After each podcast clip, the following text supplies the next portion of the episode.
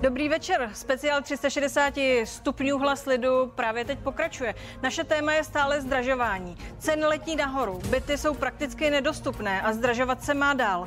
Kdo za to může? Kdo to vyřeší? Jaké mají plány strany, které přijali naše pozvání? Ptát se budu Jany Maláčové z ČSSD. Dobrý večer, vítejte tu.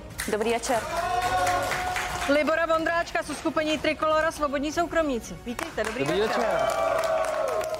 Je tady také Jan Hrnčíř z Hnutí Svoboda a přímá demokracie. Vítejte tu. Dobrý večer. A přísahu tady reprezentuje Pavel Řežábek. Dobrý večer. Dobrý večer. A ptát se samozřejmě nebudu jen já, ale především naši diváci. S námi ve studiu je celkem 128 diváků, podporovatelů jednotlivých stran zastoupených v této debatě. Ti budou klás otázky a postupně na ně odpoví všichni čtyři politici, kteří jsou tu dnes s námi. Vy Zapojit se můžete i vy, diváci u televizních obrazovek. Na spodní straně obrazovky naleznete takzvaný QR kód, který když si ofotíte, přivede vás na stránky CNN Prima News. Tam si můžete vybrat toho, kdo vás svými argumenty přesvědčil. Pokud nechcete hlasovat takto, můžete hlasovat i pomocí SMS zpráv. Konkrétně na čísle 906 02 03. Pokud chcete podpořit, a já se omlouvám, Jana Hrnčíře, musíte poslat SMS ve tvaru hlas mezera 5, pokud Janu Maláčovou zadejte hlas mezera 6, pro Libora Vondráčka zadejte hlas mezera 7 a pro Pavla Řežábka hlas mezera 8. Na konci vysílání a během celého vysílání na spodní straně obrazovky uvidíte výsledky hlasování průběžné samozřejmě, které jsou součtem nejenom hlasování na webových stránkách, ale i SMS zpráv. Díky Michalovi začnu tak jako Michal v první části. Zeptám se na pana prezidenta. Paní Maláčová, panují obavy ohledně zdraví pana prezidenta. Znovu se spekuluje, vy ty obavy sdílíte? Nebo máte nějaké informace v tuto chvíli? Tak já mám tu informaci, kterou mají uh, pravděpodobně všichni z tisku, že pan prezident se v pátek zúčastní voleb a uh, uh, myslím si, že je dobré být informován a těším se, až pana prezidenta uh, uvidíme a přeju mu hlavně zdraví. Myslíte, že jsme uh, správně a včas informováni o tom, co se vlastně děje? Rozumím tomu, že každý chce znát co nejvíce detailů. Já a té potřebě rozumím zároveň. Um, zdraví je jedna z nejintimnějších uh, věcí vůbec. To znamená, že v tuto chvíli uh, věřím tomu, že pan prezident je v pořádku a že v pátek ho uvidíme, jak se zúčastní parlamentních voleb. Libore Vondráčku, přeci jen jde o zdraví tady prezidenta republiky. Ty spekulace, to je možná někdy horší než ta skutečná informace, jak to je. Myslíte si, že to dělá hrad správně? Ne, já určitě souhlasím s paní Maláčovou, že zdraví je jedna z nejcitlivějších věcí. Obecně ta veřejná diskuze dneska mi připadá, že se často zabývá těmito osobními věcmi. V případě Vám to nepřipadá důležité? Ale samozřejmě prezident je někdo výjimečný, bavit se o tom musíme. Já mu určitě přeju, aby se brzy uzdravil, ale myslím, že je zbytečné, abychom se bavili o nějakých spekulacích. Opravdu v tuhle tu chvíli jediné, co je potřeba, aby to všechno dobře dopadlo a my samozřejmě budeme rádi, když se pan prezident zapojí i do volebního boje. Velmi krátce, pane Hrnčíři, prosím, reagujte. Tak já přeji panu prezidentu eh, v případě, že nemocenec se brzy uzdraví, přijmu pevné zdraví a pokud eh, jeho zdravotní stav nemá přímý vliv na výkon jeho ústavních pravomocí, tak si myslím, že to je skutečně soukromá věc. Je to soukromá věc, pane Řežábku? Já si myslím, že určitě je soukromá věc každého jeho zdraví. Eh, o tom, jestli prezident je zdraví úplně nebo na 90% nebo podobně. Já se přiznám, že já nemám rád spekulace. Jakékoliv spekulace o čemkoliv, protože buď máme relevantní informaci, nebo nemáme. Takže já jenom budu komentovat, že spekulace o panu prezidentovi tady byla, je to několik let a nepotvrdila se. Nikdo se neomluvil. Objevuje se další spekulace, považuji to za velice neslušné. A jinak přeji každému zdraví, panu prezidentovi zvlášť. Díky a pojďme dál. Pojďme eh, na to, proč jsme se tady dnes sešli. Babišova drahota. Paní Maláčová, není to vlastně jistým způsobem i vaše drahota? Tak já bych chtěla uh, vysvětlit, uh, jakým způsobem vznikla ta inflace, která v Česku uh, je. Já si myslím, že ze dvou třetin je daná, je importovaná, je dovezená a za inflaci může zejména covid na celém světě. Všichni to víme, všichni to cítíme, protože prostě rok a půl ekonomika stála. A ta druhá část já si myslím, že je to zhruba třetinová, tak za to může zrušení superhrubé mzdy, kterou schválilo hnutí ANO a pak také ODS a další politické strany, protože se zejména přidalo bohatým a tím pádem se do ekonomiky nesmyslně napumpalo spoustu peněz. Takže ne, není to drahota ČSSD. A není to Babišova drahota. Pane Hrnčíři, to byla nahrávka na vás, tedy je to i vaše drahota. Není to naše drahota. To, že, to, že jsme zrušili superhrubou mzdu, si myslím, že je dobře, protože zdanění práce u nás obecně patří k nejvyšším, takže si myslím, že to je dobře, že těm lidem zůstalo v peněženkách více peněz. Eh, my jsme, my jsme prosazovali spíše zvýšit základní slavu na poplatníka, aby to pomohlo právě těm nízkopříjmovým více. Tak Nakonec to byl kompromis, kdy se méně, aby lidé méně si mohli kupovat vajíčka za dvě koruny. Vy ale, říkáte, že je tu draho. Proč je tu draho? Ale já chci, se na tom podle Já chci říct, uh, my nevládneme. Uh, až budeme vládnout, tak to bude vypadat jinak. Ale já vám Jak řeknu, to bude vypadat? Lépe nebudeme Jak tolik, to uděláte, nebudeme aby tolik to vypadalo lépe? zemi, protože to, že vláda většinu, většinu výdajů, a dokonce i ty mandatorní už přesáhly příjmy rozpočtu, dělá na dluh, tak samozřejmě každý, každá domácnost, každá zodpovědná firma, která prostě žije na dluh, tak většinou dopadne tak, že skončí Josef Kotara. Že jo? Takže ne, neděleme si iluze. Ale já chci ještě říct jednu věc, co je důležité říct. Tady ty ceny stoupají především kvůli tomu klimatickému běsnění, které tady máme, kvůli těm zeleným údělům, protože pan premiér Babiš odsouhlasil zvýšení cen emisních povolenek prosinci 2019 na samitu, pardon, prosinci 2020 na samitu EU.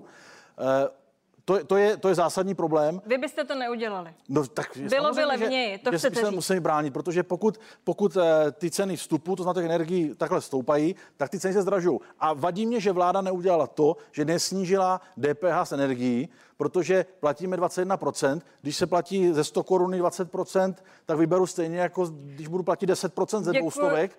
Takže stát by neutrpěl, ale ty domácnosti prostě platí víc. A prodražuje se to. Prodražuje se to. Za vás by to nebylo, řekl jste to, to dvakrát, za vás by to nebylo. Pane Řežábku, kdyby vládla přísaha, mluvili bychom o vaší drahotě.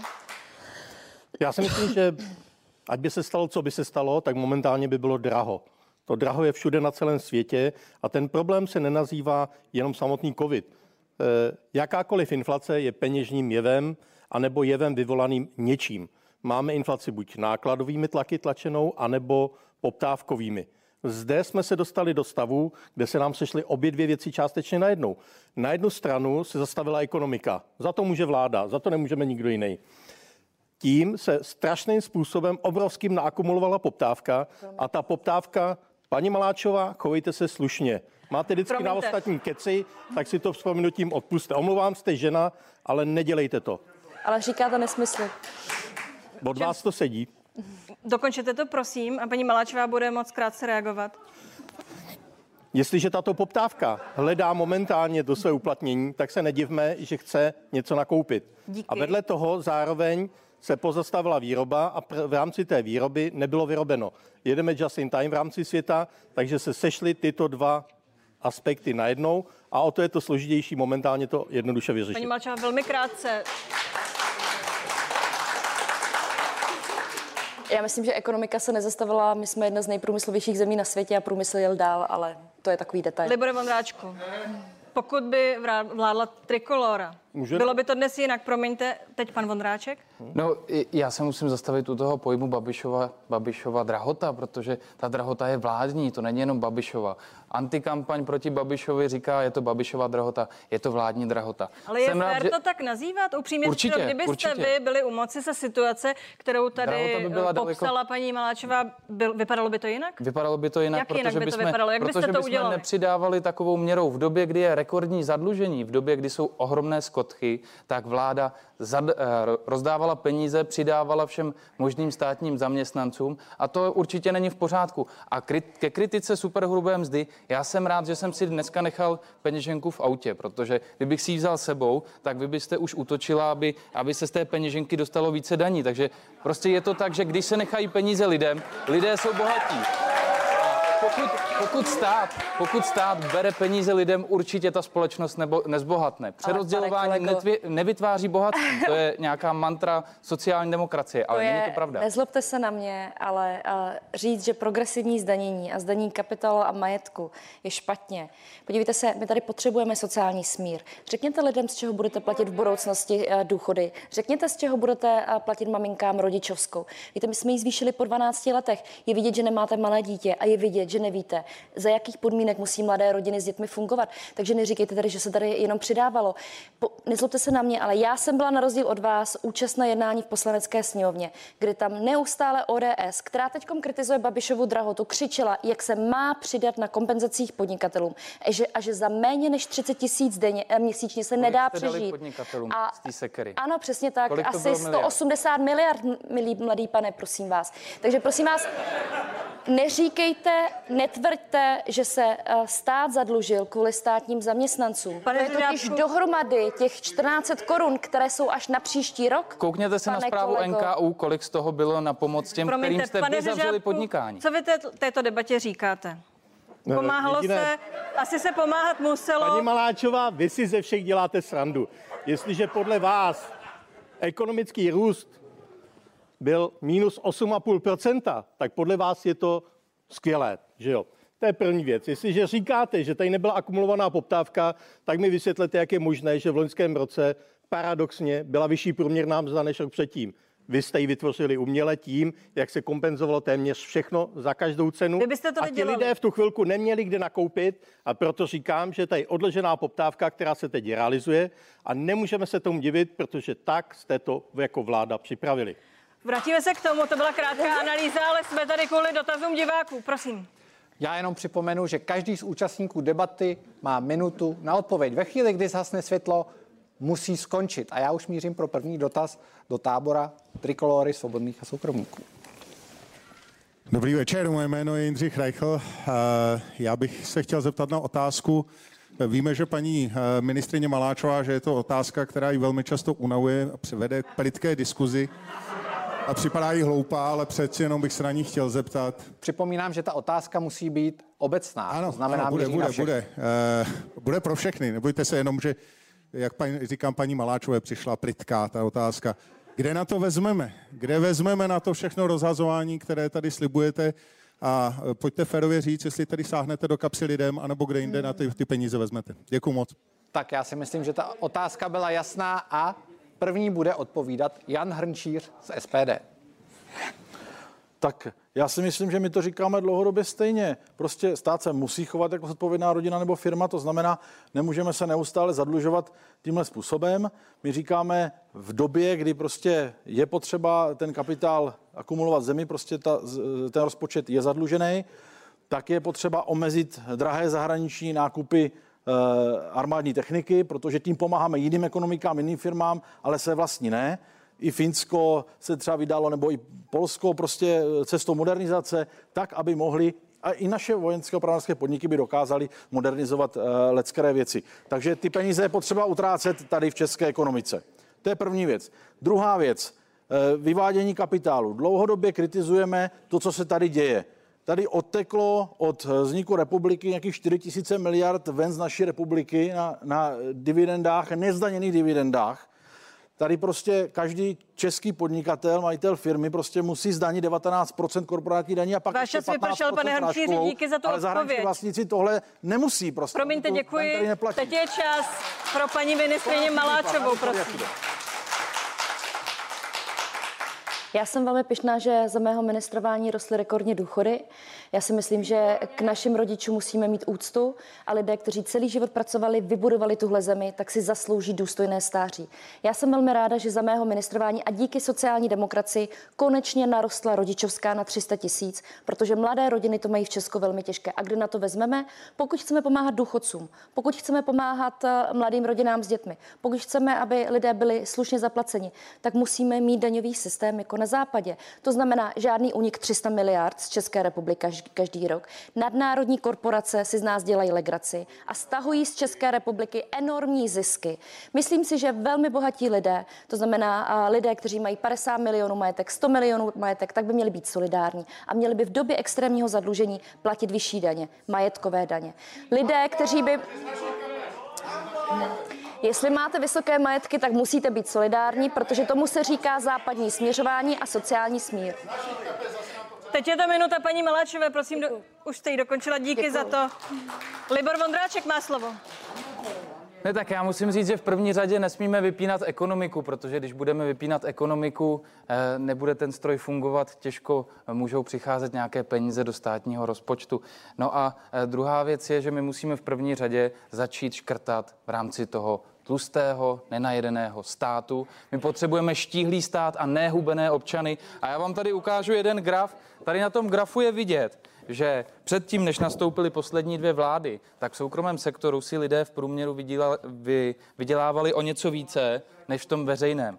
Takovýmto způsobem to šlo dolů. A já nechci vidět, jak daleko budou ty nůžky rozevřené mezi veřejným sektorem a soukromým sektorem, jak o moc více si budou lidé ve veřejném sektoru, který, kteří nevytvářejí bohatství, ať chceme nebo ne, prostě lidé ve veřejném sektoru nevytvářejí bohatství, tak jak o moc více budou dostávat peněz než v soukromém. Kolik jim ještě tahle vláda stihne dát a případně jak se to projeví v tom rozpočtu 2020? Díky za váš příspěvek. Nyní má slovo a svou minutu pan Řežábek z přísahy. Eh, podpořil tady kolegu. Nesmíme vypínat ekonomiku, musíme dát šanci podnikatelskému sektoru. Jaroslav Hanák vždycky říká na sněmu svazového průmyslu, hlavně nám neházíte klacky pod nohama, ať se s tím můžeme nějak vypořádávat, my tu ekonomiku rozjedeme, či když ta ekonomika poběží, budou z toho peníze. Jestliže si někdo myslí, že bude vyhazovat peníze ze státního rozpočtu na nesmysly, a tyto díry bude, bude lepit jenom tím, že tam pole víc vody. Nikdy hrnec plný nebude. Takže pak nezbyde na konci ani na ty důchody. A paní Maláčová, jednu zásadní věc. Žádným přerozdělováním žádné bohatství nezvětšíte. Vždycky jedním seberete těm, co se snaží, dáte to těm druhým. Já souhlasím s tím, že třeba se starat o ty, kteří to opravdu potřebují ale vy to dáváte i těm, kteří to nepotřebují. A to je špatně. Ti by mohli pracovat. A to je moje krédo. Ať každý den napřed pracovat, dokáže, co umí. Teprve, když nemůže se o sebe postarat, má nastoupit jiný systém a to je třeba i ten státní, ale ne dřív. Díky za tu reakci. Paní Maláčová, prosím. Mě tady, mě tady velmi baví, jak pánové spochybňují to, co v západní Evropě funguje po desetiletí. Přerozdělování a solidarita je to, co vede k bohatství. Vy chcete, aby bohatí byli stále bohatší a normální lidé, aby se upracovali a neměli ani základní, uh, základní životní podmínky. My chceme, aby lidé kteří pracují, kteří odvádějí do sociálního systému, tak aby měli dobrý život. A to se v tuto chvíli ne- nedaří. Bohatí nesmí stále jen bohatnout. A to tady pánové prosazují. Pan Hančíř? Já k tomu jednu poznámku. Od té doby, co tady kolega říkal, to roku 2013, kdy vládnete spolu s nutím ANO, tak eh, nám počet státních zaměstnanců stoupil asi nějakých 72 tisíc, takže máme další nějakých 50 miliard ročně navíc na jejich platy a hlavně nepřidávejte pořád jenom státním zaměstnancům. Raději zvedněte základní slevu na poplatníka, ať i lidi v soukromém sektoru, v průmyslu se jim zvednou platy taky. A hlavně těm těm právě, co mají nejnižší platy, tohle pomůže nejvíc. Ale to, že pořád přidáváte těm uh, úředníkům, těm náměstkům, který mají víc jak ministrů, dneska mají 150 To by bylo tisíc, tedy řešení SPD. republiku. Paní Maláčová, doptám se, vám připadá spravedlivé nárůst eh, platů v té veřejné sféře ve srovnání s tím, jak se daří v té soukromé sféře v tuto chvíli? Já musím říct, že nejlepší cesta, jak zvednout mzdy v soukromé sféře, je nárůst minimální mzdy, proto chceme minimální mzdu. Ale já poprosím o klid a slušné chování, pánové. Chovejte se jako v civilizované zemi. Paní Malačová, prosím, pokračujte. Pánové, necháme domluvit paní ministrině, prosím.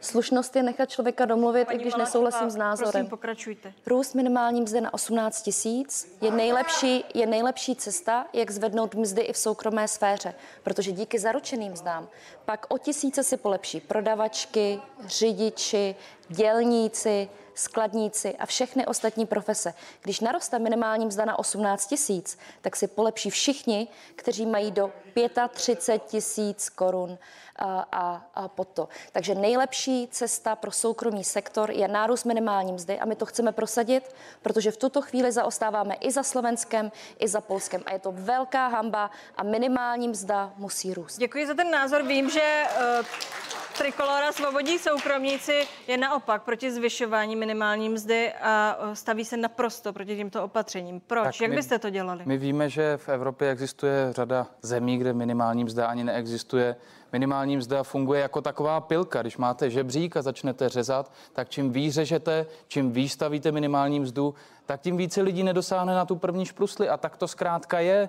Lidé, kteří nedosáhnou na minimální mzdu a nevydělají si na ní, tak prostě přijdou o práci. No, ale Podnikatele je nebudou zaměstnávat. že by neměli dostávat eh, dávky, že by neměli dostávat podporu v takové míře, jak eh, požaduje paní ministrině. Tedy ptám se, nejsou tohle opatření protilidová, proti těm lidem, kteří zkrátka dobře z nějakého důvodu no. nedosáhnou? Jsou. Zvyšování minimální mzdy má například za efekt to, že se zvyšují minimální odvody pro dohodáře, kteří místo toho, aby jenom čekali s nataženou rukou, se aspoň trošku snaží. Vy jste mi ale neodpověděli. Já jsem se ptala na to, jestli pokud zrušíme minimální mzdu a zrušíme dávky, ten systém dávek, který dávky. vy jako trikolora dávky napadáte. musíme zjednodušit, nemůžeme zrušit všechny sociální dávky. Co bude s těmi lidmi, zdravé, kteří zkrátka dobře ne, pro zdravé, třeba pracovat nemohou? Pro zdravé dospělé lidi samozřejmě tady dávka, která jim zajistí to, že nebudou muset chodit krást, aby se uživili, tak nějaká dávka tady být musí, ale nějaká je potřeba dávka. to konkrétně zjednodušit. Jaká? A pro no koho? konkrétně jaká? My máme takový návrh, že máme negativní daň jako jednu sociální dávku, je to určitá alternativa pro to,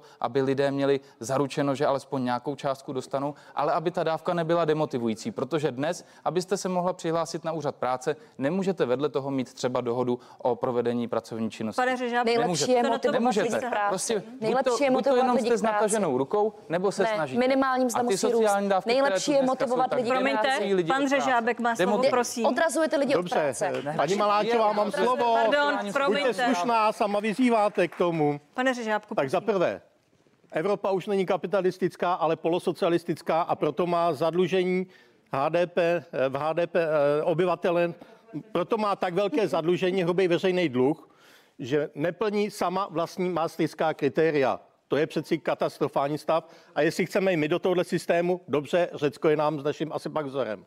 Druhá věc, eh, kde na to chceme vzít, paní Maláčová, já se vás jenom zeptám, vy asi máte ráda Tomase Pikettyho, že jo? Ano, ano. Já jsem ho četla, na rozdíl od vás. Teď vás asi překvapím, já jsem ho četl také a dovolím si citovat. Zdaleka nej, nejuspokojivějším řešením, jak snížit státní dluh, je vybrat mimořádnou daň ze soukromého kapitálu. Například daň ve výši 15% z veškerého soukromého majetku by přinesla ekvivalent ročního národního důchodu. Jestli vaše představa je, že by se to všechno mělo takto zdanit, tak pak na venkově řekneme těm lidem, výborně máte chalupu, drobet polí, zaplatíte kolik? Půl milionu, ne, mluví, aby jsme vyrovnali tyhle dluhy. Promiňte, Nechte mě domluvit, teď... buďte slušná. Doko, já já prosím, abyste... Děkuji, že se vzájemně ne, já ovlivňujete. Nicméně do, doplníte to, pane Řežábku, prosím. Mají hypotéku kteří mají 10 milionů. Promiňte, promiňte, v této debatě se vrátíme. Vrátíme se k hypotékám, vrátíme se k bytům. Určitě dojde na daně, ale až za chvíli, kdy se znovu budou ptát diváci.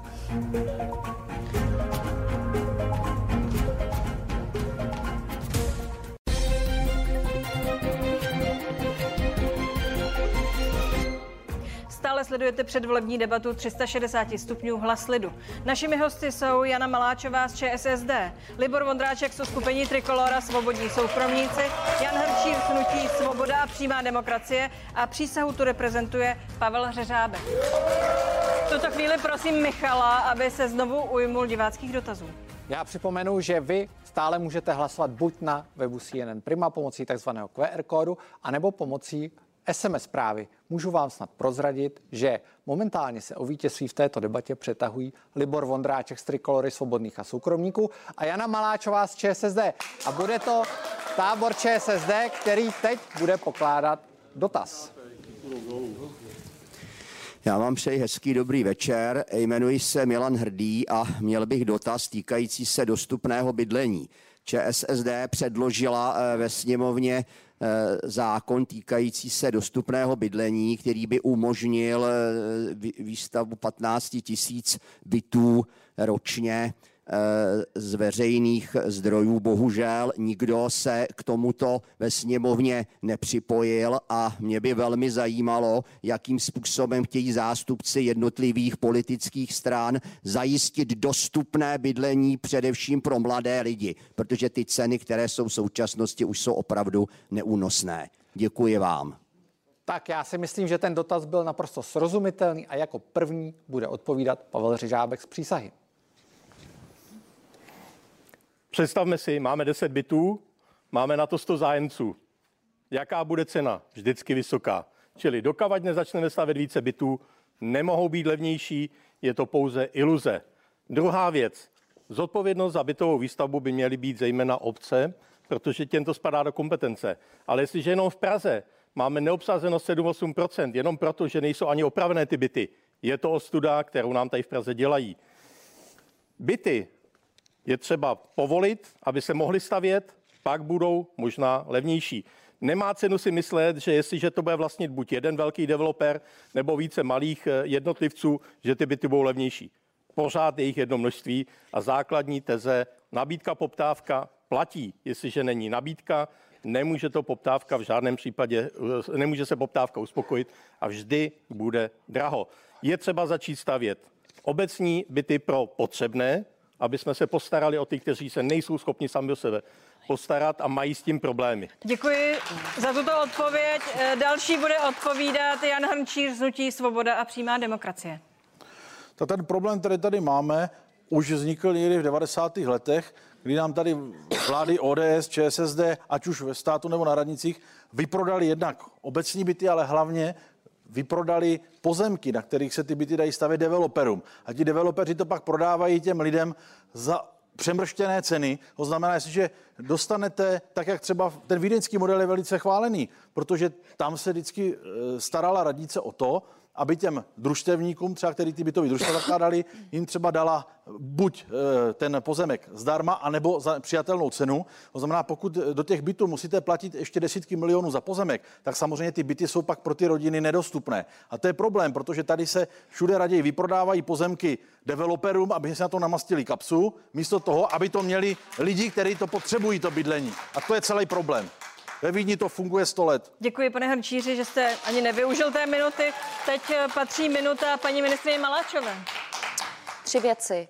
My jsme předložili jako jediná parlamentní strana konkrétní zákon, to je ten na podporu družstevního nebo bytového družstevnictví a je to přesně ten vídeňský model. Bude se stavět 15 000 bytů ročně navíc, o třetinu levněji.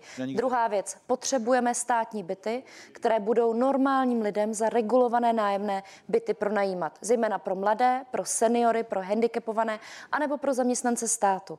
A pak třetí věc, byty se staví, byty se staví, a když budeme stavět ještě více, což já podporuju, tak se ale bude ještě více dít to, co se teď děje, že zahraniční investoři ve velkém ty byty skupují a nechávají je prázdné, protože je mají na investici. A tomu musíme zabránit. My musíme zabránit spekulacím zbyty a to může udělat jedině stát přes daňovou regulaci. To znamená, my jako sociální demokracie říkáme, že nebudeme danit eh, bydlení u obyčejných normálních lidí, kteří mají třeba byt pro děti nebo sdíli byt po babičce, ale my chceme zdanit a omezit ty spekulanty, kteří Děkuji. nakupují byty Paní ve Maláčová. Teď má svou minutu Libor Vondráček, Trikolora Svobodí soukromníci. Tak pani, paní ministrině už narazila na to, že jsem mladý muž, jsem historicky nejmladší předseda parlamentní strany, takže vím, že mladí lidé mají problém ohledně e, bydlení, získat ho nějakým způsobem už třeba v mládí. Takže je otázka nabídky, je otázka poptávky.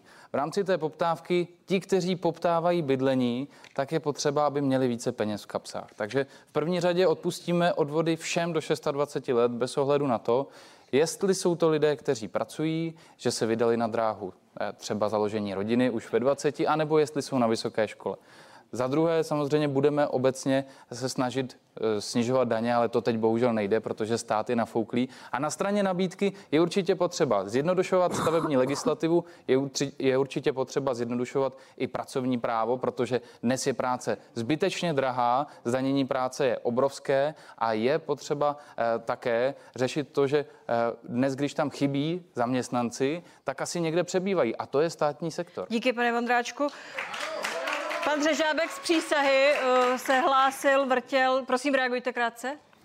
Neumím rozlišit spekulanta od vlastníka obytného domu, jak to chcete řešit. To je nesmysl. Ale jedno, co bych vám chtěl říct, vy tady povídáte něco o 15 tisíci bytech.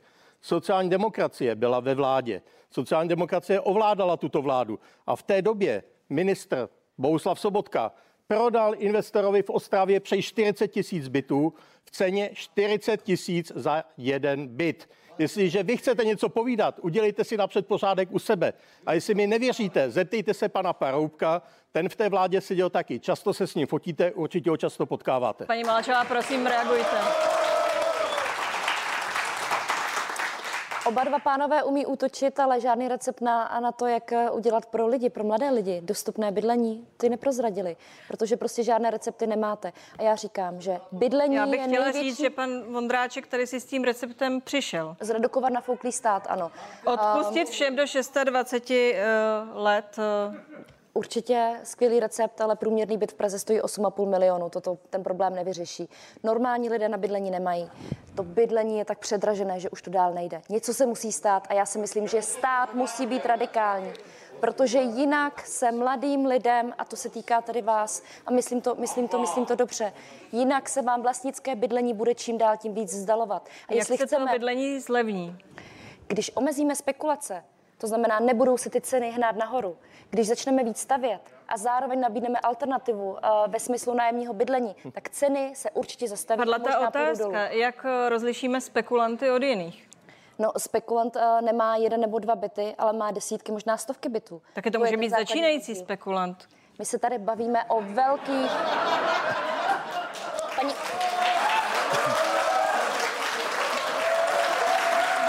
Promiňte, musela jsem ale my se tady bavíme o velkých investičních fondech, které nakoupí prostě stovky, možná um, tisíce bytů, Tedy tomu ještě předtím, než jsou, uh, než jsou dostavěny. To je obrovský problém. Jenom v Praze máme 70 tisíc prázdných bytů. Promluvte se s lidmi, já se s lidmi bavím a ty říkají, v každém vchodě v každém, v každém domě jsou neobsazené byty, kde se nikdy nesvítí. To je velký průšvih. A místo toho, aby tam mohli bydlet mladí a důchodci, tak ty byty jsou prázdné a ceny rostou dál. A my říkáme jako sociální demokracie, tohle musí přestat. Bydlení mají sloužit, byty mají sloužit bydlení. Můžete se smát, ale každý, kdo má tenhle problém, každý, kdo neví, jak si vlastní bydlení pořídí, tak uh, my velmi dobře Problém rozumí. je, že bydlení často používají lidé na zajištění důchodu a k důchodu se zřejmě dostaneme. Prosím, to, pane Hrnčík. To chci říct, protože pokud začnete zavádět a zvyšovat daně, tak samozřejmě to odskáčou nejvíc ti, kteří e, se chovají zodpovědně a myslí, že se zabezpečí na stáří nebo zabezpečí své děti a tak dále. Vždycky tak dopadne. Ale co si budeme nalhávat, jako pokud Česká republika bude i nadále rájem pro zahraniční mafie, které tady ulívají svoje peníze, hmm. a tak prostě ty byty samozřejmě takhle, takhle ta situace bude vypadat, jako jo, to je celý problém. Jako my musíme taky ten kapitál, který sem jde jako trošičku začít jako třídit a nesmíme tady být rájem pro mafie. A to právě dělá sociální dem- a to právě dělá sociální demokracie. Přesně no, že zvedne daně všichni, a ať, no, ne, od čtvrtého bytu. Vy mi chcete říct, že každá rodina, každý dospělý člověk v České republice, normální člověk má čtyři byty a více. Jako já nevím, na které planetě žijete, ale mě to normálně nepřijde. Spekulanti mít chalupu, jsou... mít dvě děti. No, ale na dospělou osobu, tak dobře. Hmm. Byt, chalupa, co dál pro děti a čtvrtý je co? Bavíme se o dospělé osobě. Normální člověk nemá čtyři byty a více. Nezlobte se na Ani mě. v případě, že je to, řekněme, eh, velká rodina a že právě se zajišťuje na stáří. Dlouhodobě přemýšlí o tom, jestli bude eh, na důchod, jestli dostane nějaký důchod, tedy nakupuje, dokud to jde. Tak když je to velká rodina, tak předpokládám, že tam je více jak jeden dospělý.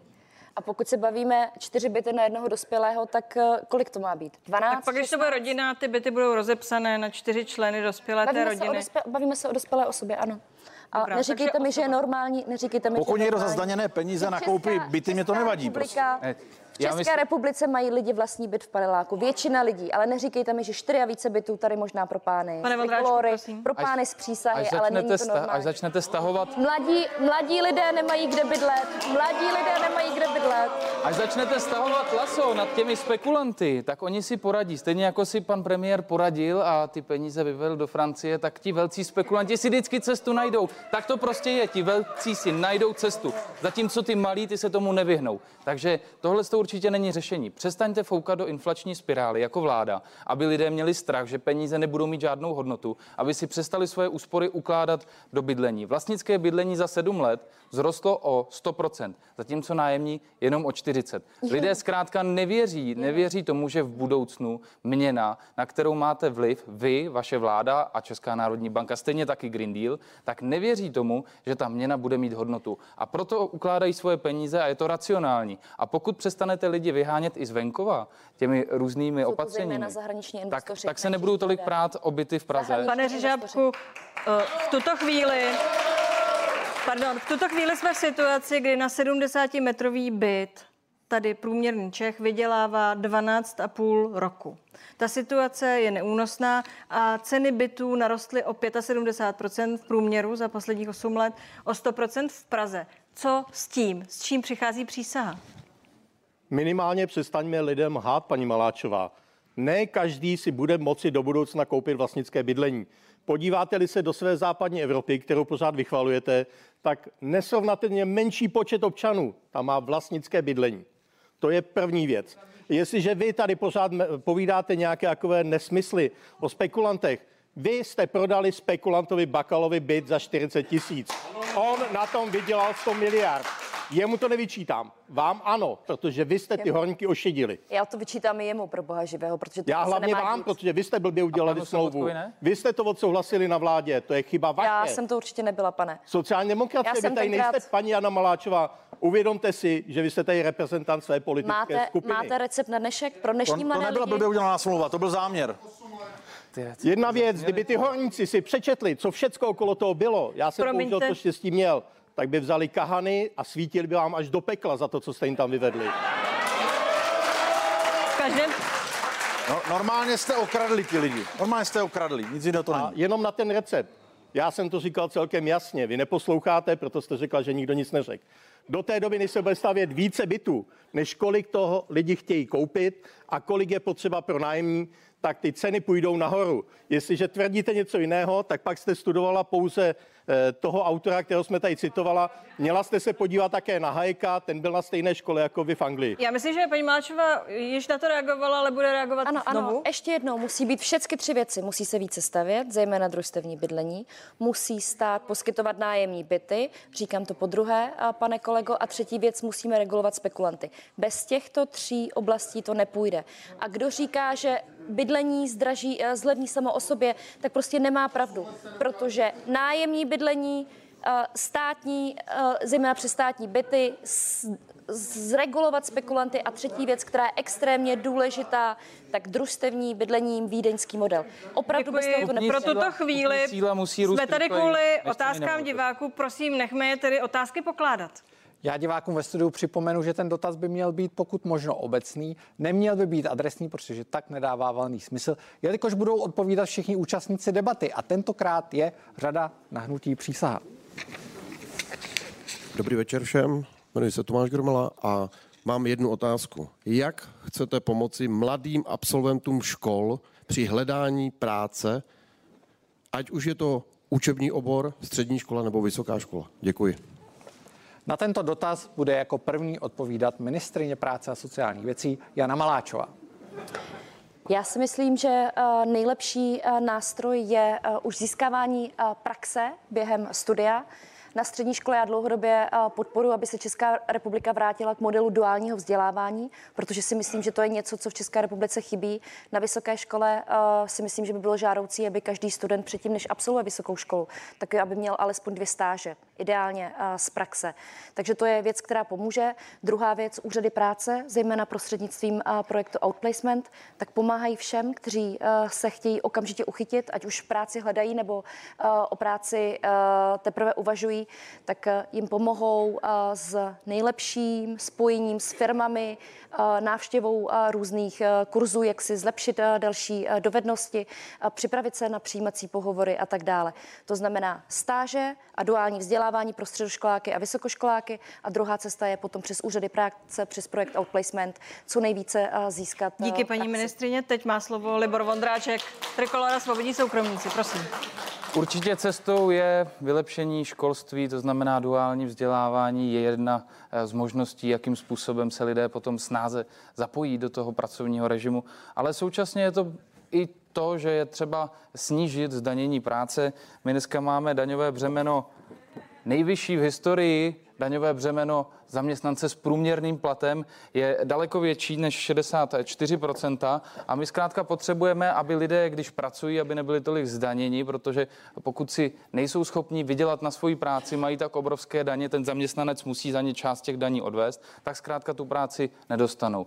A v druhé řadě je taky potřeba přestat zaklekávat na ty podnikatele, kteří jim tu práci dávají, protože právě poslední dvě vlády dělali hodně opatření proto, aby tady čím dál tím méně lidí chtělo dávat lidem práci, aby čím dál tím méně lidí dělali nějakou tvůrčí činnost. A tohle je potřeba změnit, to se týká nejenom mladých lidí, ale všech.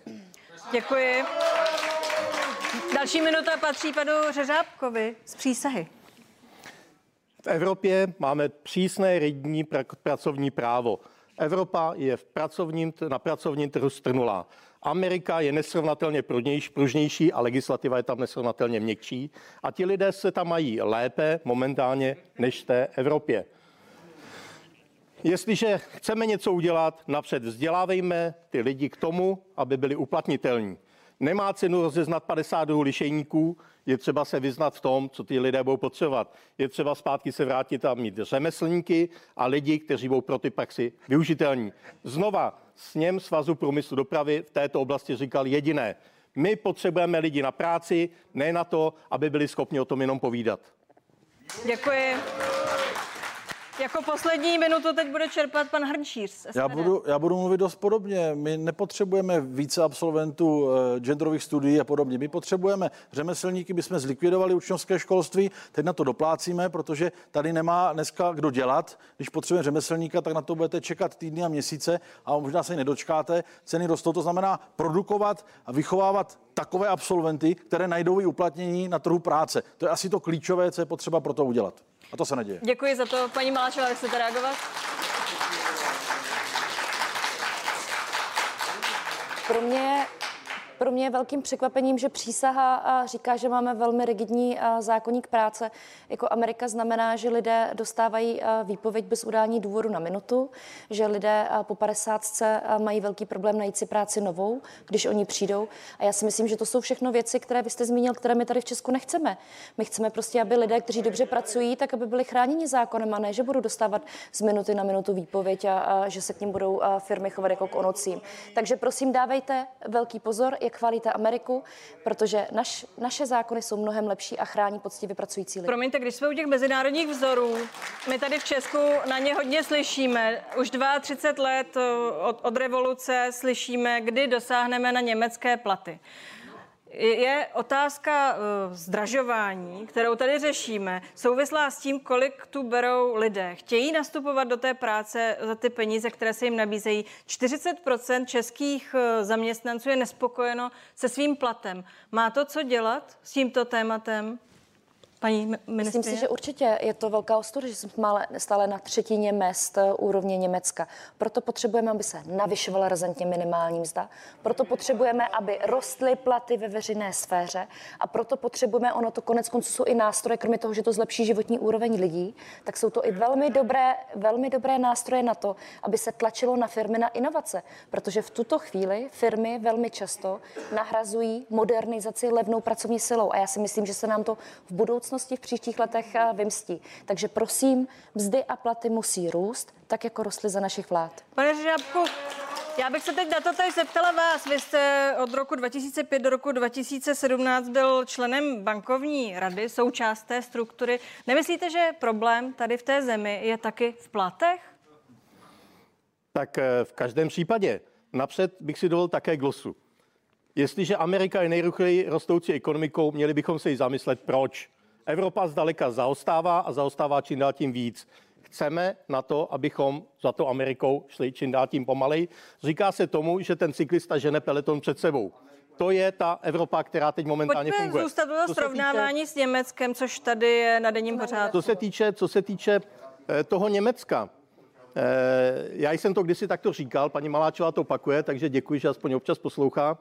Eh, na druhou stranu zase to, co jsem nekomentoval, je, že eh, když rozdělíme podle příjmu lidi do jednotlivých decilů, tak ty nejnižší decily jsou na 70% a více příjmu té německé domácnosti.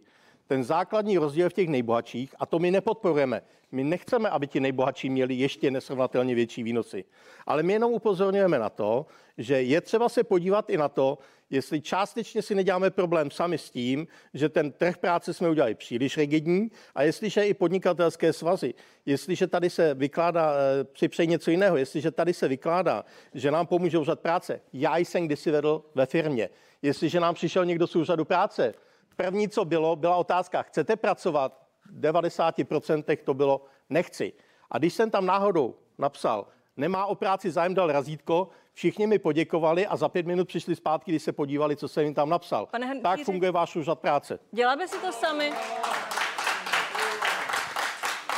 Tak do značné míry je to tak, že většinu, většinu podniků, většinu kapitálu tady investoval západní kapitál, který prostě tady chtěl za e, nízké náklady vyrábět, to znamená realizovat tady vysoké zisky. To je, to je klíčová věc. To, to, je, to je ten zásadní problém. Ale neříkáte a, tím, že za to může zahraniční kapitál. Ne, ne, ne, ne jako já říkám, že, že prostě proto ty platy tady drží níž, protože stejný majitel platí lidem v Německu více peněz za stejnou práci než u nás. Dobrá, protože tak tady, mi, kdy se tady dostaneme, ten... jakým způsobem do situace, já se musím že trošičku tady budeme mít ty platy jako Maláčové, že skutečně, pokud bychom se pohybovali v ideálním tržním prostředí a ne v přeregulovaném a dotacení pokřiveném trhu, tak bychom třeba institut eh, té minimální mzdy třeba vůbec nepotřebovali. Ale my prostě tu minimální mzdu tady skutečně potřebujeme, protože my potřebujeme nastavit právě eh, tady tento podnikům, tomu, ten nadnárodním korporacím a říct prostě, jakým způsobem tady chceme tu mzdu zvedat. Co je problém, že je to nepředvídatelné, že prostě dochází k nějakým dohadům a nikdo neví, jestli příští rok tam zda bude o 500 víc, nebo o 1000, nebo o 2000. Myslím si, že by to mělo mít nějaké parametry, že by to mělo inflaci nebo navázání na průměrnou mzdu, aby i ty podnikatelé měli jakousi předvídatelnost těch nákladů a mo- mohli upravovat ten, tu výrobu a vůbec tu personální politiku, protože tady to handrkování každoroční prostě je špatně. Paní ministrině?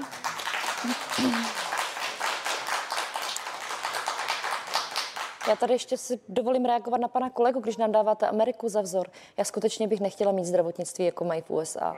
Aby když člověk... Pojďme aby když zpátky, člověk, prosím, k těm platům. Hned to řeknu. Aby když člověk onemocní, tak musel prodat dům, aby si zaplatil operaci. Nebo aby uh, mladí lidé neměli mateřskou a rodičovskou. Víte, že, že nemají mateřskou a rodičovskou? Dokážete si to představit, co to je? Vychovávat v takové zemi dítě? To je prostě uh, strašné. Takže prosím, uh, velmi s mírou. A co se Pojďme týká... zpátky k těm platům. Kde se dostane dostaneme na to Německo, když se zeptám takhle jednoduše? Já si myslím, že eh, v 90. letech se stala zásadní chyba, protože politika a odbory netlačily dostatečně razantně na růst eh, mest a platů. A, to je eh, v té době transformace. A proto to musíme dělat o to intenzivněji. Tedy je to Teď chyba se... vašich předchůdců v politice Já si myslím, a že slabých odborů? Ne, v 90. letech se prostě udělala něco jako společenská dohoda, že během transformace budeme konkurovat okolí levnými mzdami. A myslím si, že důsledek neseme ještě do teďka. Pane Vondráčku? No, je to tak, že když jsme vstupovali do Evropské unie, tak pan premiér Špidla eh, ze sociální demokracie říkal, že do devíti let doženeme mzdy v Německu.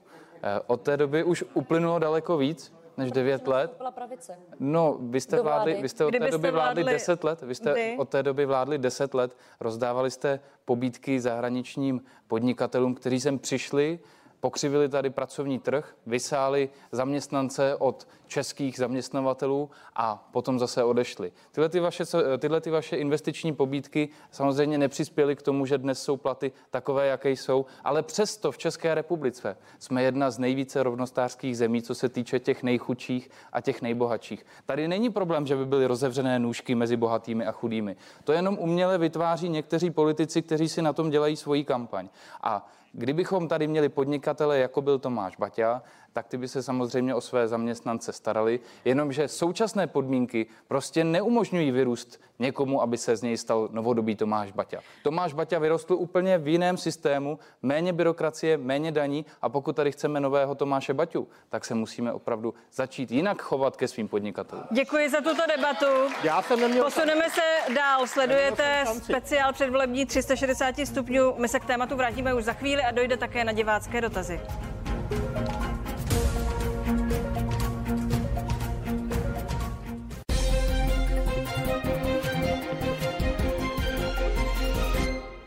Jste tu správně, protože právě sledujete poslední předvolební debatu 360 stupňů hlas lidu. Našimi hosty jsou Jana Maláčová z ČSSD, Libor Vondráček z uskupení Trikolora Svobodní soukromníci, Jan Hrnčíř z Hnutí Svoboda a přímá demokracie a přísahu tu reprezentuje Pavel Řežábek. Jsme tady kvůli otázkám diváků, tedy teď je řada na ně. Připomenu, že pořád ještě můžete u televizních obrazovek hlasovat pro toho, kdo vás svými argumenty přesvědčil. V současnosti stále vede Libor Vondráček z Trikolory, Svobodných a soukromníků. A teď nás čeká už úplně poslední dotaz posledního hlasu lidu v této předvolební době. A ptát se bude zástupce SPD. Dobrý večer, jmenuji se Lubomír Španěl. To pan Hrčíř je ekonom a seděl by mi teda spíš v té první debatě, tak se zeptám na jednu věc, na kterou si posteskla paní ministrině financí a to, že 7% podíl na inflaci potravin má zelenina. Eh, Není to možná tím, že jsme o svou potravinovou soběstačnost přišli a myslíte si, že se to dá ještě napravit? Děkuji. Tak já si myslím, že ten dotaz byl jasný a jako první bude odpovídat Libor Vondráček, zástupce Trikolory, Svobodných a soukromníků. Tak my jsme nejenom svoje zemědělství, eh, ale i další oblasti podnikání eh, poškodili tím, že jsme si při vstupu do Evropské unie eh, nevyjednali úplně ideální podmínky. Pavel Telička, který byl součástí toho vyjednavacího týmu, tak například vyjednal to, že jsme si zavřeli cukrovary a ten vstup nebyl zrovna ideální. Ale zdražování, které v tuhle tu chvíli se netýká jenom zeleniny, ale týká se samozřejmě i dalších věcí, tak na tom má velký podíl právě současná zelená politika neboli Green Deal. Dneska jsme svědky takzvané greenflace, kdy se roztáčí ta inflační spirála právě díky politice Evropské komise a my musíme říct zásadně ne Green Dealu, protože jinak tady bude opravdu velmi draho a nejenom elektřina bude za 12 měsíců třikrát dražší, než byla před těmi 12. Díky za vaše slova. Teď dostává prostor minutu paní ministrině Maláčová. Já si myslím, že zdražování nás trápí eh, všechny a eh, dobrá zpráva je, že eh, sociální demokracie dělala vždycky to nejlepší, co pomůže, to nejlepší, co pomůže rodinám, seniorům, pracujícím, aby se zdražování tolik nebáli. A to je růst důchodů, růst platů a nárůst rodičovské. Skutečně jsou to ty nejlepší recepty, které nás dlouhodobě proti zdražování ochrání. A ještě jedna věc.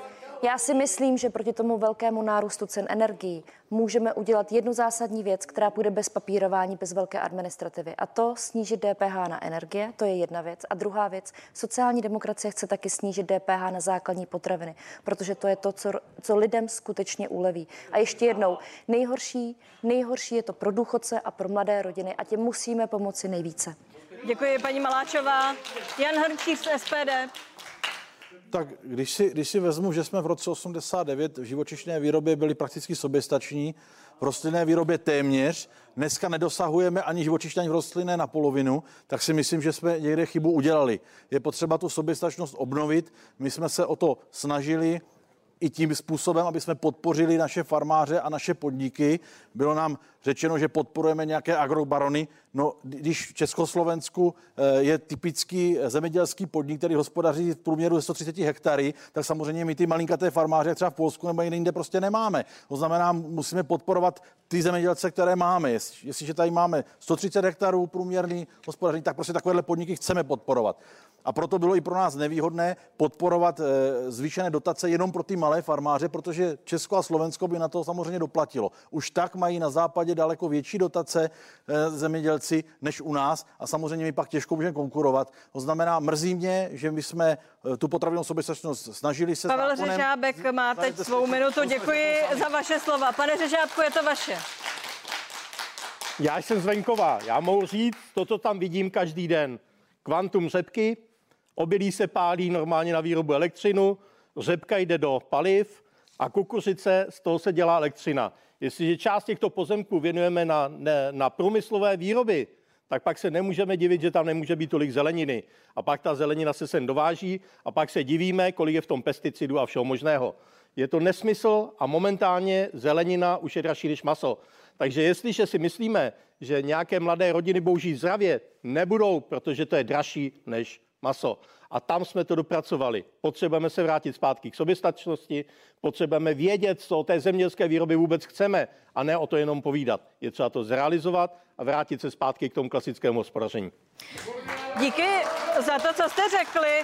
Nicméně já bych začala eh, tématem Green Dealu, navázala bych na pana Vondráčka, protože právě teď Andrej Babiš eh, dal na sítě zprávu, že vláda je připravena snížit DPH na energie ze současných 21% až na nulu. Paní ministrině, víte o tom? Ano, ano, my jsme dneska čekali na rozhodnutí Evropské komise, protože víte, že eh, ten prostor eh, musí uvolnit Evropská komise a v návaznosti na ten summit, který probíhá ve Slovensku, tak eh, je to dobrá zpráva. Co se tedy bude dít? A od kdy hlavně? Já si myslím, že musíme co nejrychleji, skutečně co nejrychleji udělat to systémové řešení. Já jsem dlouhodobě říkala, že ty takzvané energošeky, které měly být vyplaceny pro, já nevím, milion lidí, tak kdo by to administroval? Jak by se to měřilo? Jak by to probíhalo systémově? A co firmy? Jak by se pomohlo firmám, které taky zdražování energií Promiňte, že vám do toho skáču. Energošeky proto, jsme tady probírali takže s paní ministriní DP, Šilerovou a ty jsou stále na stole. Snížení DPH je mnohem systémovější a mnohem rychlejší věc, protože se to, jakmile se to prožene tím kolečkem schvalovacím, tak to může okamžitě pocítit úplně každý koncový spotřebitel. Pane Vondráčku. Já bych se vůbec nedivil, kdyby pan premiér řekl, že DPH eh, bude třeba minus 5% teď před volbami týden. Možná, možná, že by se to stalo, ale... Tak ale nerozporujete, že ne. je to pro spotřebitele dobrá zpráva. Sešli jsme se to kvůli tomu, každé že ceny rostou. Každé snižování daní je dobré, ale my na to úplně v tuhle tu chvíli nemáme, protože máme opravdu nabopnalý stát, takže uh, už ty daně v tuhle tu chvíli nemůžeme začít jen tak snižovat. Uh, budeme je chtít snižovat brzy, až začneme škrtat. Tedy vy, kdybyste dostali ale... od Evropské unie zelenou, byste uh, nesnižovali tedy DPH ze současných 20 až na nulu. My bychom v první řadě nezaváděli ty ekodaně, které se mají přijít, kdy má benzín stát o 10 korun více, kdy nafta má stát o 11 korun více. Vy máte pomoci domácnostem teď, vy musíte firmám pomoct teď, jako to drtí musíte. domácnosti i firmy ty vysoké ceny Pokud... za energie. Musí se to udělat co nejrychleji. Pokud A dneska k tomu Evropská komise dala zelenou. Střeše, tak ne, není řešením dávat lavor pod to, kde protéká ta voda. Prosím, to prostě není reagujte vy. Řekněte to firmám a, a lidem. Já souhlasím, že třeba lidem pomoci teď ale to jste si měli uvědomit před pěti, deseti lety. Celou tu dobu sedíte ve vládě, ale kde máme výsledek? Máme draho, vyrábíme více elektřiny, než kolik jí spotřebujeme v České republice, jdeme na společný evropský trh a díky tomu se dostáváme pak na vysoké ceny elektrické energie zpátky v České republice. A ještě nám to vyčítají, že vyrábíme příliš uhlíkově, přestože u nás se vyrobí a spotřebuje se to v Německu Pane nebo v Rakousku. Co s tím chcete ale v tuto chvíli uh, dělat? Ke Green Dealu jsme se připojili. Momentálně hrajeme pouze o prováděcí předpisy, tedy jinými slovy, dohodneme se na tom, jak a kdy a co, ale v každém případě už jsme v té partě a jedeme tím směrem. A vypadá to, že teď vidíme rekordní nárůsty ceny elektřiny a plynu, ale porostou dál. Co byste udělali? tak eh, předně bych řekl jedinou věc. Budou volby a nevolte ty, kteří to odsouhlasili a která je stávající vláda. To je první věc. A druhá věc. Já jsem před mnoha lety i tenkrát říkal politické reprezentaci ODS, je třeba urychleně dostavovat jaderné elektrárny, protože to, kam to ta Evropa vede, chválená Evropa tady paní kolegyní, tak to je cesta do pekla, protože ta elektřina jednou nebude a bude drahá. Protože já drahá. si můžu dovolit říkat, že se to mělo vyřešit před mnoha lety. Promiňte, mělo se to vyřešit před mnoha lety, nicméně my to řešíme teď. Jak snížit ceny Já to řeknu jednoduše. Teď? Momentálně ani se nevybere na mandatorní výdaje. Všecko se jede na dluh. Já souhlasím, že třeba lidem ulevovat, ale pak hledejme také ty díry a proč se neřeší to, kde z rozpočtu by se mělo začít konečně šetřit. Jestliže se bavíme o rozpočtu, doufám, že se k tomu ještě dostaneme, tak ani tahle vláda není schopna predikovat rozpočet. Jestliže na začátku si naplánovali 500 a skončí nakonec rozpočet na minus 400, to je skvělý výsledek. Pojďme z těch vzduších zámků zase k tomu, že lidé zkrátka dobře nemají peníze a nemohou si koupit to, co si mohli koupit třeba přes, před osmi lety za ty peníze, že cena peněz eh, klesá. Jak snížit ceny energií, paní ministrině? Já, s... já skutečně si myslím, já si skutečně myslím, že uh, lidé si přejí životní úroveň, jako mají v západní Evropě. To můžete říkat, co chcete, můžete říkat, že je dobré vyhazovat lidi na minutu, jako v Americe, ale lidé chtějí životní úroveň západní Evropy. A já si myslím, že uh, je to správné. A jak snížit uh, nejrychleji a uh, nejúčinněji ceny energií, snížit DPH, tak jak to udělá sociální demokracie.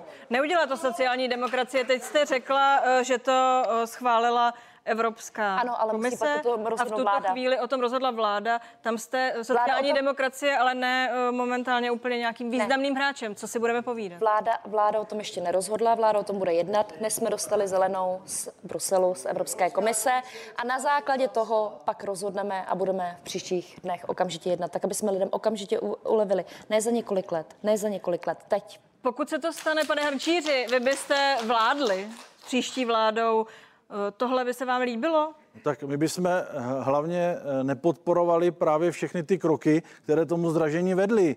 Jestliže prostě pan premiér Babiš odsouhlasil v prosinci 2019 Green Deal, v loni v prosinci zvýšení ceny emisních povolenek a ještě stažení velkého objemu z trhu, tak eh, by ty ceny nerostly. Navíc ta politika, Rusko samozřejmě se na nás dívá, utahuje nám kohout, takže nám roste cena plynu. Maďaři se s Ruskem domluvili, mají ceny plynu, jakých se nám ani nezdá tady v Evropě, které my tady nekoupíme. A my pořád prostě máme vůči Rusku takovou politiku, prostě, že, že tady budeme platit za plyn třikrát tolik, Promiňte, než třeba ti Maďaři. Pojďme jinak. Každý Čech v tuto chvíli dluží je potřeba, aby 218 aby jsme byli korun. sebevědomá republika, sebevědomý stát, aby pan premiér se tady jenom nebyl v prsa před kamerami a v předklonu chodil v Bruselu a všechno odmával. Nechal si zalepit pusu pár miliardama, které vyjednal v Green Dealu navíc pro nás, skoro nic. Poláci ty si vyjednali spoustu výjimek, samozřejmě, co naše teplárenství, Promiňte, co naše teplné elektrárny, investovali do oxinovacích zařízení a všechno to přijde v níveč. A teď ještě, a teď ještě se bude prosím. zavádět uhlíková daň, o té se jedná a když to tak sleduju, tak tato vláda je schopná to odmávat uhlíkovou daň a zase nám to zdraží tato vláda ceny tato vláda a zase, už to, zase to zaplatí domácnosti. Tato vláda už to má připraveno, myslíte vaše vláda nebo ne, tato vláda? Ne, ne, ne. Uh...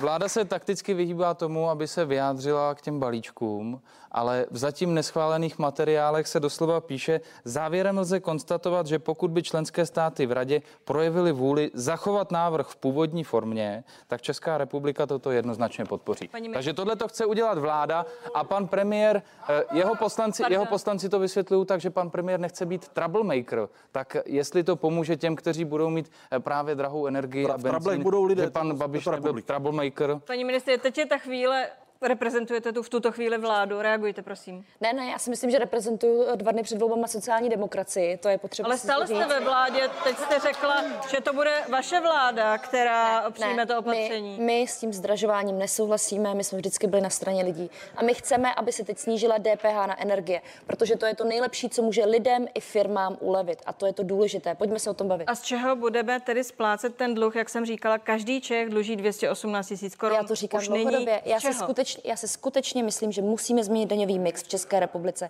a musí konečně daně platit velké firmy a velmi bohatí lidé. Jinak se toho Tedy zvyšovat daně bohatým. Bohatým a velkým firmám, velkým firmám. Prosím, pánové, pane Řežábku. Jenom paní Maláčová, mě je žinantní vám to říkat napřímo. Tam vám jasně říkají, že o tom, že bych chtěl vyhazovat lidi na ulici, že lžete. Prosím, poslechněte už to a přestaňte to opakovat. A co se, ne, nemluvte mi do toho, já vám taky do neskáču do řeči. A co se týče, je to stejné jako při poslední krizi v Německu. Tam také se ptala paní Merkel ekonomu, co má dělat ale v okamžiku, kdy se dostaneme do takovýchto problémů, tak oni řekli, to jsme měli řešit před pěti, deseti lety. Tady je to úplně stejné. Teď potřebujeme podle mě jediné, pomoci těm lidem, kteří to opravdu potřebují, aby se nedostali na tu, na tu, na tu nejhorší hranu. Snížit DPH na energii? Nemluvte mi do řeči, sama máte určitou výhrady, uklidněte se, možná tady šeškujete, ale nedělejte to. A další věc, kterou potřebujeme, okamžitě, Budeme se k sobě chovat okamžitě zahájit výstavbu dalších jaderných elektráren. Bez toho se nikam nepohneme a vy tady meditujete jenom věci, které řešíte teď, ale za rok, za dva, za pět, za deset let to bude jenom horší, když se to nezačne řešit teď, Pane ale opravdu řešit.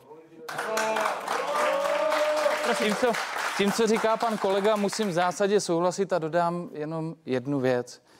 Dnes, pokud chcete dát hlas pravicové straně, která nikdy nebude zvedat daně, tak hlasujte číslo 7, ale u voleb číslo 8. A já se docela divím, že koalice, která si říká pravicová na ten billboard, na tu antikampaň hrozba, si nedala právě paní ministrini, která je největší hrozbou tak pro. koalice tady zrovna pro není, tak se tomu nemůže pro, vyjádřit. Ale, ale pro peněženky, pro peněženky občanů je největší hrozbou. Řekla to jednoznačně. Chce zvyšovat daně. Hrozbou. Největší hrozbou pro peněženky lidí.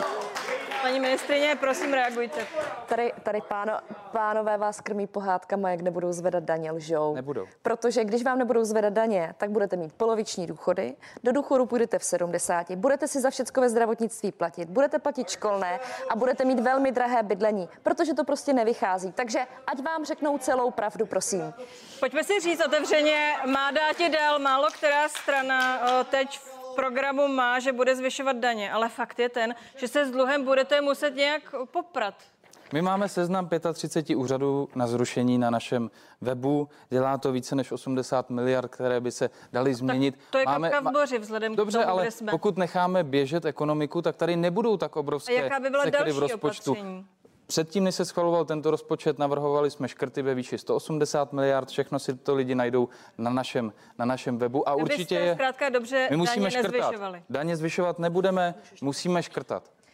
Když vám říkají, škrty jsou dobré a úspory jsou dobré, ale tam se získá maximálně několik miliard. Česko má několika set miliardový problém pokud se nezvednou daně bohatým a velkým firmám, tak se bude platit v sociálních službách za místo v důchodě jako třeba 30 tisíc. Rodinám, mladým rodinám s dětmi se poškrtá rodičovská. A pokud takže zvednete... si, musíme, takže si musíme, musíme si vybrat. Buď chceme kvalitní, fungující sociální stát, anebo budou bohatí platit Čím vyšší daně. budou daně, a já tím více podnikatelů bude, bude vyvádět peníze. Dovolením, pan premiér, se kterým Má slovo pan Hrdík. Já to s dovolením zhrnu. Já už jsem tady říkal, že od toho roku 2013, co jste součástí vlády s Nutím Ano, tak se navýšili počet státních eh, zaměstnanců, časných pracovníků 82 tisíc. To jsou desítky miliard Učitelé, rozpočtu navíc. hasiči, Ale samozřejmě eh, ne, nepotřebujeme, eh, od roku 2013 se nezměnilo se tolik, aby jsme potřebovali o tolik lidí více v eráru.